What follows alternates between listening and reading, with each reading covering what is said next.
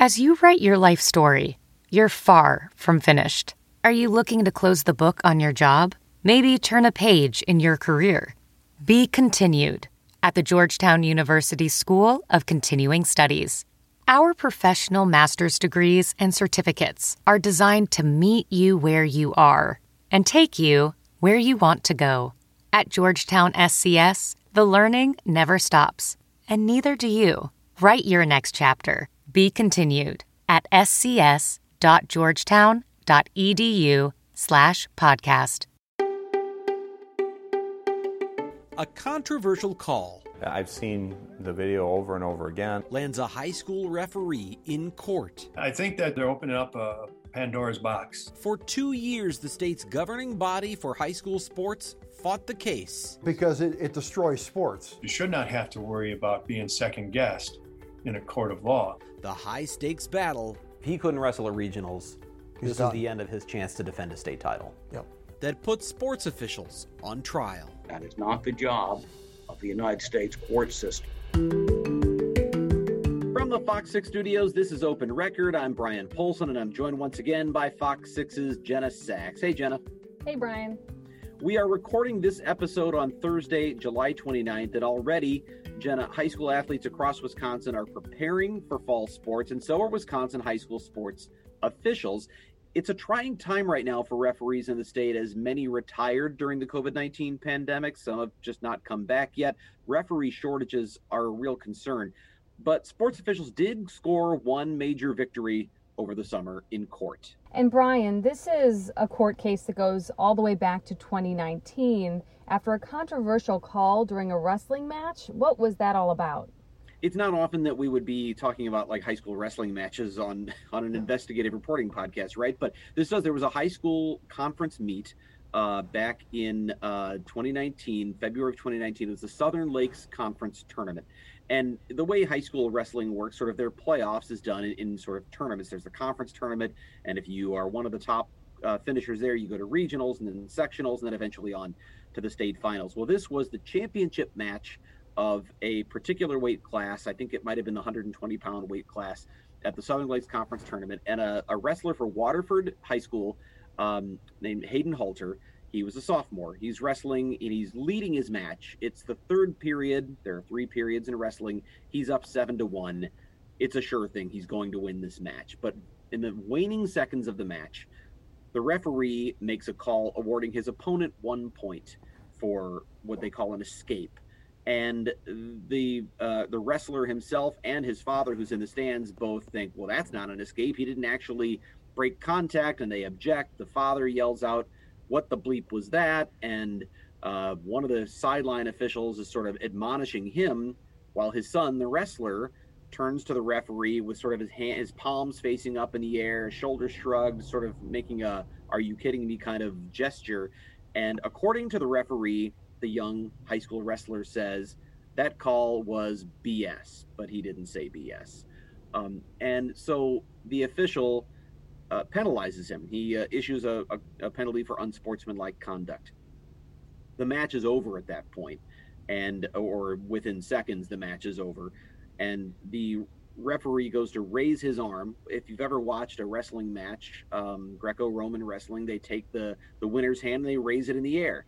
And so the referee raises his hand in the air, and the young man immediately pulls the arm back down, raises both of his hands in the air, fists in the air, and flexes his muscles toward the crowd and makes sort of an "Ah" sound. That's the best I can mimic it, but you if you were watching the video, you could see and hear that this happens. Now it happens quickly. It's not like he stood there for a long time making repeated faces and he didn't lean over his opponent and gesture at him or flip him off or anything. And so the father, Sean Halter, viewed it as merely a kid celebrating because he's excited that he won the conference title. Um, the referee viewed it as taunting, which is also an infraction that is considered unsportsmanlike conduct. So he issued a second unsportsmanlike conduct penalty. And that was a big deal because the second unsportsmanlike conduct penalty by rule means you're not only ejected from this match, you're suspended for the next competitive event. And the next competitive event was regionals. So if he couldn't compete there, his season was over. And obviously, that was a pretty big deal. So, how did the family of this athlete react to that ejection and react to the implications on his wrestling for the rest of the season? Did they do anything about it? What followed? So, after the match, the officials first get together. At this is still at the event, and and they confer and they say, okay, you know, did we get these calls right? Did you hear the same thing I heard? Did you see what I saw? The officials, all four of them, were in agreement, and they said yes, they're good calls. So he's ejected, which means he has to be escorted out of the facility. Now that might seem a little bit strong here for what happened, but that's the rule. You're ejected for unsportsmanlike conduct. You've got to be escorted out of the facility. And it doesn't sound like the family made any sort of stink. They they they left. Um, they weren't uh, you know there there wasn't yelling and screaming or anything like that. They, they left and they sort of tried to assess okay what now. And um, I was able to interview Sean Halter for this story. Um, his attorney, uh, which we'll get into in a moment, his attorney agreed uh, that uh, they wanted their side of things told. And so we sat down and talked. And he says that his initial thought wasn't let's run to the courthouse and sue.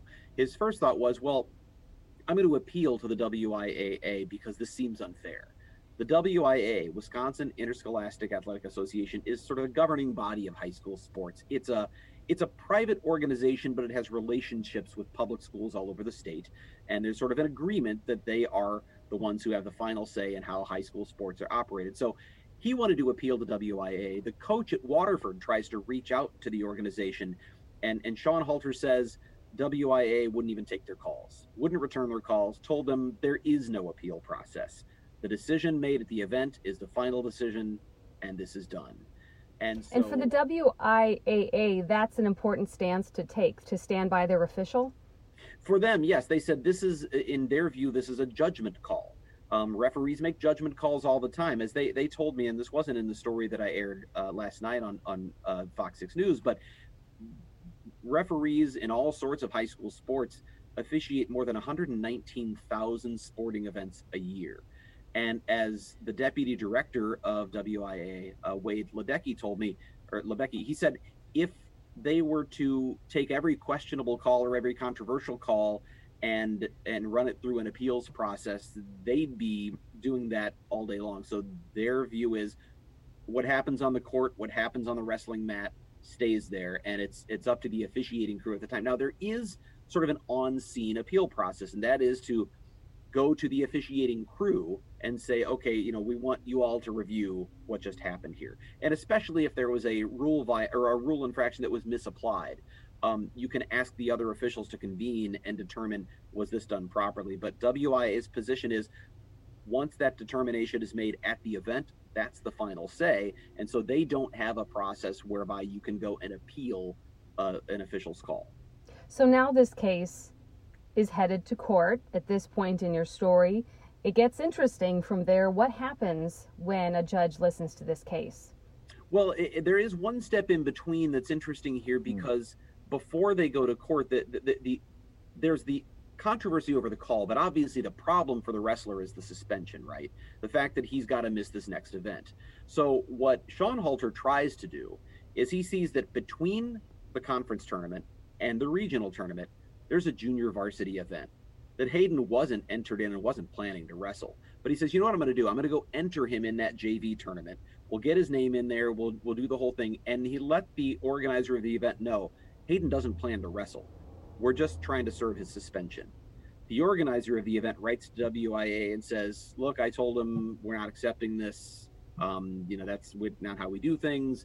Um, that's a paraphrase, but there's actually a report where the organizer of that event uh, tells WIAA he did he didn't accept this. Um, the association says no, that doesn't count as a suspension being served you've got to sit, sit out the next varsity event. You're a varsity wrestler. Hayden had never wrestled JV before, so they view this as sort of uh, a way of him trying to get around the suspension and keep his state title hopes alive. Now, Sean Halter later says, yeah, it's a loophole. He knows it's a loophole, but it was a known loophole, and it's one that had been used or exploited by others over the years. And he said WIAA had always allowed it in his view. So he felt this was a perfectly legitimate way of doing it. And when the organization, when the association said, no, your son still has to sit out regionals, that's when he decided he had no alternative but to go to court. So he filed a lawsuit against WIAA. In 2019, a judge took this case or reviewed it. What was decided?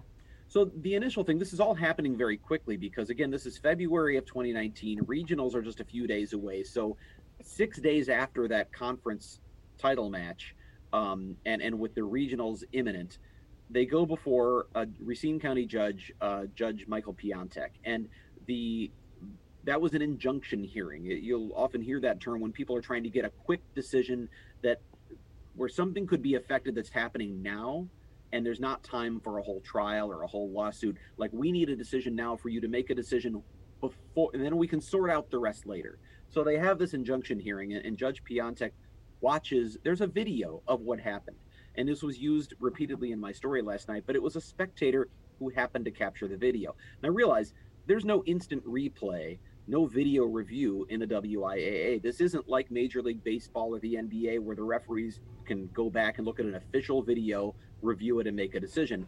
This just happened to be a spectator who caught what happened. So the judge had the opportunity to see for himself what a spectator could see. And you couldn't hear on that video because it's taken from the stands. You can't hear Hayden Halter and whether he simply says, Hey, what was that call? or that call was BS and the officials all say he said it was BS. The coach and the wrestler's father say, We didn't hear that. The judge says, Well, I can't hear it either.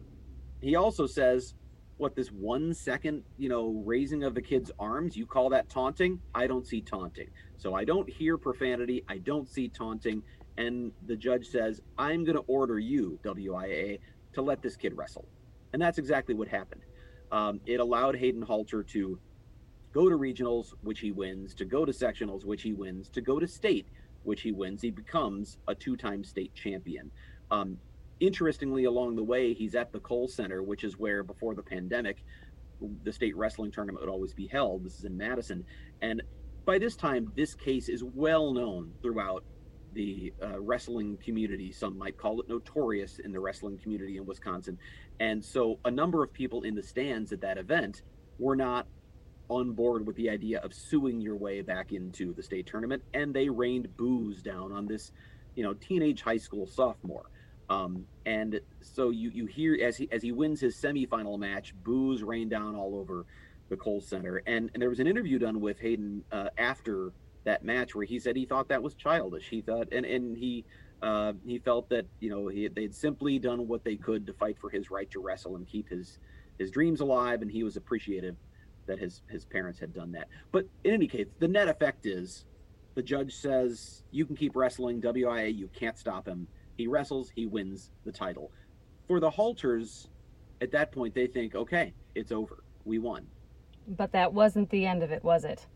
Well, it wasn't for WIAA. I mean, their view was there's still a legal precedent here. There's still something we want to fight. We don't feel the referee got a fair say because he wasn't really given a full, uh, you know, opportunity to have the case tried um, or, or, brought out to its final conclusion. And the referee I interviewed for the story, Michael Arndt, wasn't just a scrub referee who didn't know what he was doing. This is one of the most experienced wrestling referees in the state of Wisconsin.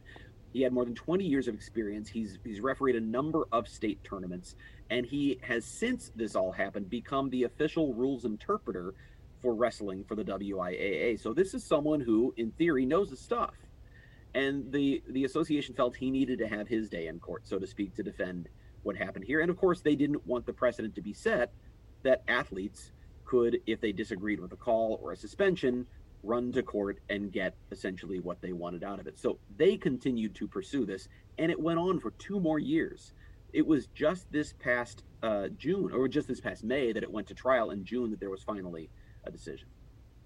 You know, it's interesting you pointed out how they don't want every athlete running to court because that could be very overwhelming for them with all the matches they're refereeing every year. But obviously, it was important enough to WIAA to keep with this case. What happened when they went to court a second time? So they go to trial, and of course, witnesses are called. The the the athlete testifies. His father testifies. Um, one of the controversies that I didn't get into in the story last night had to do with the um, the, the, flex itself. When when the young man raises his arms and flexes, um, this wasn't really discussed at great length, and I don't even know if it was in the lawsuit. But this wasn't the first time he had been penalized for doing that. A year prior, he was actually wrestling for Burlington High School and had flexed during the state tournament and actually cost his team a penalty, which cost the team the state title. Um, so there was some sort of history, some precedent here that this was a, a wrestler who had uh, been dinged for unsportsmanlike behavior in a in a high stakes event before.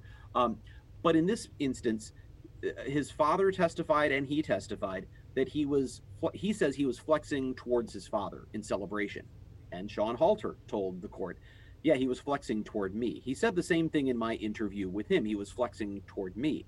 But if you look at the video, you hear Sean Halter, the father, yell from the crowd, What the bleep was that? And I'm bleeping. It, it's H E double hockey sticks to be real uh, uh, blunt about it. Um, I mean, I feel I feel awfully uh, um, sort of nannying about that the way I'm putting it here, but you know, I don't want to uh, did, go down. Did he yell that about? Did he yell that about the the call, the first one? He yelled um, that about the first call, the the escape that was the the one point. So he yells that out loud, and it's very loud. Everyone hears it to the point where an official next to him immediately turns around, points him, and it says, "You shut your mouth, or I'm going to take you out of here." And as the official is pointing at him, you if you take a freeze frame of the video, the official is still pointing right at Sean Halter. So while you can't see him in the crowd, it's clear where he's sitting because if the official's pointing right at him. At that same time, that's when the flex happens.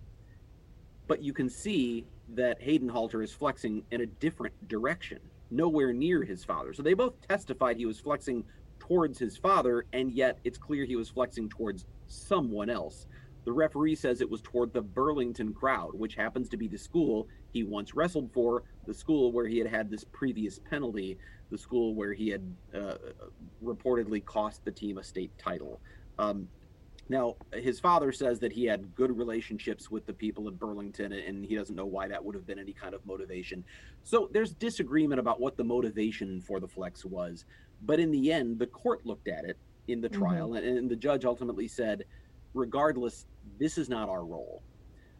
This is not something for the courts to decide. And I don't have, I wasn't there for the hearing and I don't have a transcript of it. I'm telling you what's been relayed to me. What I know for certain is that ultimately the judge sided with WIAA. And the association uh, felt that was such a big deal that they wanted to talk about this. They not only did an interview with me and made their deputy director available, they got me in touch with the referee who had made the original call, who did a sit down interview, and they put me in touch with someone I've interviewed before and we've talked about in this podcast, Barry Mano, who is the president of the National Association of Sports Officials, which just coincidentally happens to be based in Racine, Wisconsin. So this court case, which really challenged the sort of authority of sports officials to make a final call, happened in the same community where this national association that represents and defends sports officials is based. So they, I think it would be safe to say, took this a little personally. I know you spoke with a sports law expert for your story, which is interesting. There's there's law experts for everything, including sports. What did he have to say about this decision? Well, there's no question. Alan Goldberger is his name. No question he's made sort of a niche out of this. Um, Alan Goldberger is himself a referee. He's refereed basketball. I think maybe, I'm not sure what other sports, uh, maybe football. Um, but he is himself a longtime uh, referee. He's also an attorney, and he's very knowledgeable about sports law and particularly law as it applies to sports officials. And he has worked routinely with. He's spoken, I believe, at at national events for the National Association of Sports Officials (NASO). So he's got a relationship with them, and and he has tracked cases like this all around the country where an athlete gets a, a, controversial call against them, or they get a suspension or an ejection that may cost them the next big game and then they go to court. And what he's found is over the years that sometimes what happened here will happen where in an early round injunction hearing or at the trial court level, a judge will agree with the athlete. But ultimately, if it gets to an appeals court, the Supreme Court, or in this case, sort of unusually, still at the circuit court level as the trial played out, ultimately those decisions will be overturned in favor of the association, the official, the high school, whatever it may be. Um, and, and that's what happened here. So because it turned out this way, because it came out in favor of WIAA, Goldberger says that doesn't actually set any legal precedent. It doesn't change the law. But what it did is it avoided setting a legal precedent that would have been very damaging for sports officials. Because had the trial court ruled that the official was wrong here and the the the you know court was right to let the wrestler go on that would have been a very troubling precedent for sports officials not just in Wisconsin but there were state associations all around the country watching this very closely who uh, you know sort of gave some verbal high fives to uh, to the WIAA when they, when they prevailed here um, they were watching because they were concerned about what sort of precedent this could set you know, it's interesting. You mentioned in your story that being a referee is kind of a thankless job. And I imagine it would be a lot of stress if they had to worry about being taken to court after controversial calls. Does this decision mean athletes can no longer take referees to court, or it just says nothing about the matter?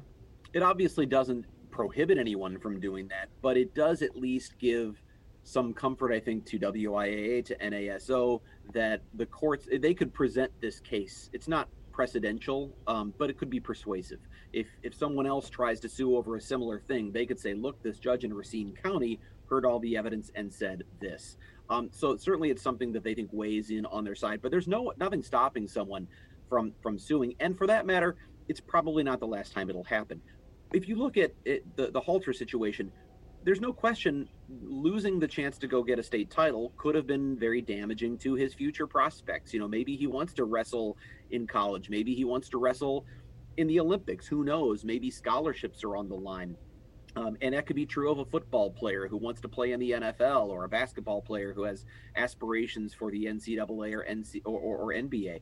So, uh, if you're kept out of the playoffs or a big high stakes game or something like that, there's a lot on the line potentially and so sometimes people if they think their only remedy is i've got to see if a judge can overturn this they're going to pursue that but again right now you look at where WIAA stands on this and, and where naso stands and they see this as at least a favorable judgment that gives them some protection down the road so I believe Hayden was stripped of that title. Where is he today? Yeah. So WIAA, the, the, there was nothing they could do to go back and sort of have this tournament re-wrestled, right? They couldn't go back and have all the state wrestlers come back and and re-wrestle the bracket. They can't make them sophomores in high school again or whatever it might be.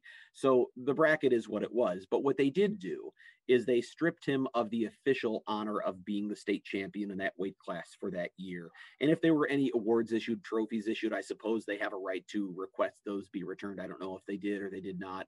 Um, in interviewing Sean Halter, his response was, "This doesn't change anything.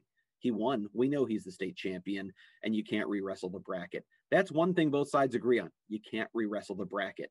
And Halter's view of that is you can't take it away from him. The official and the WIAA's view is it's unfortunate for those who maybe should have had the spot that he had because of the disqualification, who didn't get an opportunity to wrestle for the state title. Um, however, you want to view that, obviously, you just can't go back and change the past. So I think this is one that has more of a weight in terms of what it could mean for the future than what it means for what's already happened in the past. Is Hayden a senior now? Is that the right math?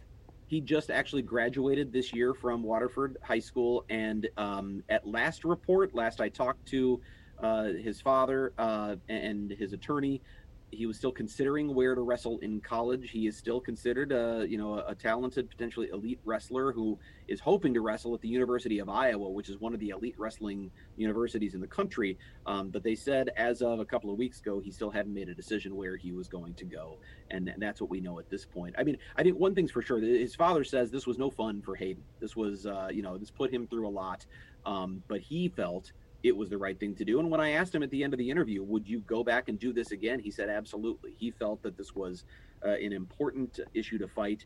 He wishes WIAA had dropped it after uh, the judge let him wrestle. Um, but uh, and they still haven't decided if they're going to appeal. They have until the beginning of September to decide if they want to appeal. Um, we don't yet know what that decision is going to be. Um, but uh, you know, so still a couple of things up in the air. But um, obviously, this was a big decision for for uh, the you know for the WIAA. And I think that's as good a time as any for us to go off the record. This is the part of the podcast where we get a little more personal, have a little fun by answering a question we have not prepared for. And once again, to ask us that question, we welcome executive producer, producer, hey, executive producer, Sarah Smith back to the podcast. I'm leaving that in. We're not redoing that. Hey, Sarah. No, what's I like it. what an introduction. Hi, guys. Um, so I have like suddenly a plethora of really great off the record questions. Um, anyway, so today is the, like what a lead in, right? Like, are you so excited? Yeah. Okay, so I- I'm excited for the next several podcasts. same, same. Okay, so today's is a fill in the blank. So here it goes. No matter how many blank I own, I will always have the urge to buy more. This feels like Uh, match game, like from the 70s. like da, da, da, da, da, da, da. Yeah, okay. So my fill in the blank. So no matter how many sauces I own, I will always have the urge to buy more. I want like I walked down the sauce aisle the other day at the grocery store and I saw this a bang bang shrimp sauce and I was like, oh, I'm gonna put that on. I open up my pantry. I'm not kidding when I say I have 18 to 25 bottles of sauces. Oh, they're all different. It's not all like ketchup. It's it's a hoisin sauce. It's a, you know, I mean, do they're you just use them or do you just collect them? well, I mean, debatable. if I remember they're in there, because half the time I'll make something and then I'm like, oh, dang, I had that sauce I could have used. So normally it's, you know, I have to kind of put it on the counter so I don't forget about it. But I, I love dipping. I love sauces. I just dry things are weird, so I sauce it up, which sure is great for the caloric intake. But that's that's my answer. I love sauce. That's an interesting question, and I've got, I've got, to, I might have to think more. But Jenna, do you have, do you have one that comes right to mind? I have an answer, but it makes me hate myself. so, because it's, it's it makes me feel like a tired mom. But I I will buy lycra, spandex, leggings, any type of athletic pant that I can wear all day long.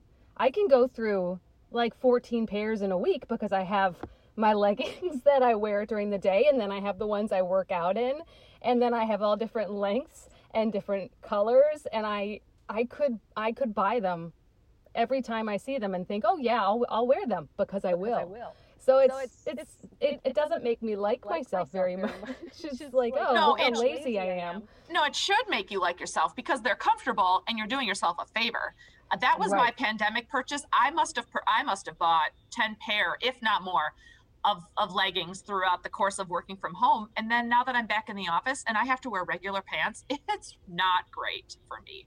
So, I mean, I, I feel like I need to find some leggings. Yeah, I need to find some leggings that are like more dressy because Thank you. stretches the word, man. You know that it's bad when Facebook is targeting you with like work leggings. They're Yes. leggings that look like dress Yes. pants. But oh, they don't have man. that for men. See, now that's the thing. There, I, there aren't like m- men's work leggings that I can, you know, like work sweatpants. If I could find work sweatpants, like some great Adidas or Nike work sweatpants, mm, yes, that would be fantastic. because I, uh, during, you're right, during the pandemic, I mean, I have for years, I, when I worked in radio, in radio, like well over, you know, what was it, 30 years ago, I wore a suit and tie because I Mm. worked for a, a general manager who felt like if you dressed like a professional, you would act and sound like a professional. And and he his his uh, thought was that our customer is not the listener, our customer is the businessman who's going to advertise, and he wanted us to appeal to the business people who were our customers. So I wore suits back then. So I've worn suits and and and you know at, at very least business casual to work all of my career and now during the pandemic i come to work in my basement as i'm sitting right now and i'm in shorts and i'm in sweats and i buy those i i, I was just on a trip with my daughter in texas visiting family and uh my uh uh my cousin's daughter i don't know what does that make her? What's what's my cousin's daughter? I think it's like a Second- second, second cousin. cousin. second cousin. She works as, works at the nike store. So i went and i bought a whole bunch of really cool nike sweatpants and it, they're so comfortable and they're you know they're kind of skinny pants and they're cool and so i've been wearing those nonstop and and now i'm realizing we're going to be entering the workplace again soon and i'm going to have to like figure out if i still fit into the business suits and things. I mean i may be visiting a tailor soon for some you know letting out a little bit here and there. Um, i'd like to, i'd like to believe it's because the abs have grown so strong but I don't think that's what it is. Um, but but that didn't answer your question because your question. uh, Can you just repeat it? Those fill in the blank. Sure, what exactly sure. is the blank? No matter how many blank I own, I will always have the urge to buy more. gosh, I, I, I feel like I don't know that there's anything I constantly. I mean, I just keep buying cups of coffee. like I can have I can have you know 50 K cups sitting at home, but I'll still go to Starbucks and buy a cup of coffee because it just seems indulgent and wonderful. Um, but I don't think that's quite the same thing that you mean. So I I might say spices because we have like a triple spice rack and I see something, we'll go like, you know, to just to Meijer, or maybe we are walking through Cedarburg and pop into Penzeys or something. And then I'm like, oh, well, that one looks really good. We'll add that. And then I look at our spice rack and it's out of control. Um, but I keep buying more. So maybe it's See, that. See, I have the opposite problem. I go into my cabinet and all my spices expired two years ago. and then I That's think, the well, worst. You're like, can oh, I I had this since 2013. That's the problem. That's just it, though. We don't get rid of the old ones. We just keep adding new ones. So I, I there are some in there that are probably long expired, and there's fresh ones, and they're so mixed in. I don't know which are which. One day I'll probably do like a spice rack organizing, but that hasn't happened yet. It's pretty low on the priority list. So Yeah, that was one thing I did do. Go through all my like oils and vinegars. It was super eye opening how many I had. Probably some from college, and I am far removed from college, but it you, felt you know what we should do?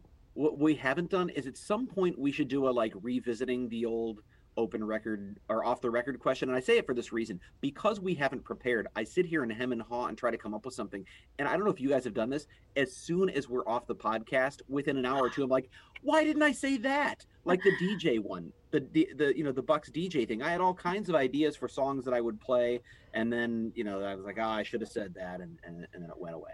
Let me just one more thing on the pants thing. So when I was Yes. outfield producing during the um, game six of the Bucks in the finals, um, Sam Kramer, Fox Six reporter Sam Kramer, was out there um, with his photographer, and we were chatting. And I happened to like look down at his shoes for whatever, and he had on these pants. They were chinos, but they were gathered at the ankle. So they looked almost like joggers, but they weren't as like compressed as like a dress. You're telling me was. Sam Kramer had some male jeggings or something? He, uh, they looked great. I mean, in the, in the most like you know friendship way. But I'm like, I'm like, they look comfortable. They look stylish. So I mean, even Ted Perry was like, "What are those pants?" Because they were a little gathered, so they were comfy looking, but they Mhm. looked dressy enough that you know he wasn't in like dress slacks. So Right. I, I complimented him probably way more than was necessary. But I loved him. Well, I have to be speaking as someone who's wearing a pair of joggers right now, let's add that to the list of things that I've been buying. You too. have joggers on? Okay. I, I, I, do. The- I just, but the thing is, like, I, so you talk about Sam's pants, and I think to myself, like, I could get that same pair of pants, and I can't pull that off. That's that So is the problem. He's Sam like is- 18. He's like, well, but no, like not he's really. young and cool. He and is. I he would is. look like an old guy trying to look young and cool who doesn't, and it would be like, mm, yeah, no, Grandpa. would you would you pair him with your white New Balance tennis shoes? I don't have white new. Now, okay, that was almost my other answer, by the way, was running shoes. okay, yeah. But no, oh, I- I- yeah. I don't buy them nonstop, but what I do is I never throw away the old ones. They become like lawn mowing shoes. And- Yes. And, and, I'll tell you what, the reason why I have so many is because I used to be a runner. I'm not really a runner now. I jog, you know, occasionally, but but I used to like run marathons, and they always would say after a certain number of miles, you, you know, they go flat, and you really need new ones. It's you know better for your mechanics. So I started convincing myself, oh, the reason why that run hurts so bad is because I need new shoes. And then I would get new shoes, and for like one run, I'd be like, ooh, they're real springy. And by the second run, I'm like, no, they're flat again. No, it's not the shoes, Bryan. It's it's, it's not the shoes anymore. It's but I keep you, buying new ones, hoping that that will be the solution. Anyway, I think that probably wraps up this week's open re- or off the record segment. I can't wait to hear what you have in store next time. If you have a uh, question you'd like uh, to submit for our off the record segment, a topic you'd like to discuss, an issue you think we should investigate, send us an email to fox6investigators at fox.com. Sarah, Jenna, thanks a lot for being on the podcast once again. You bet. Anytime. I'm from Minnesota, so I should say you betcha. As always, thank you to the people who make this podcast possible producer Pete, Dave Machuda, Suzanne Barthel, and Sarah Smith. Please subscribe to Open Record if you haven't already. You can find it wherever you get your podcasts. With that, I'm Bryan Polcyn. We'll see you again, or be back again, next week.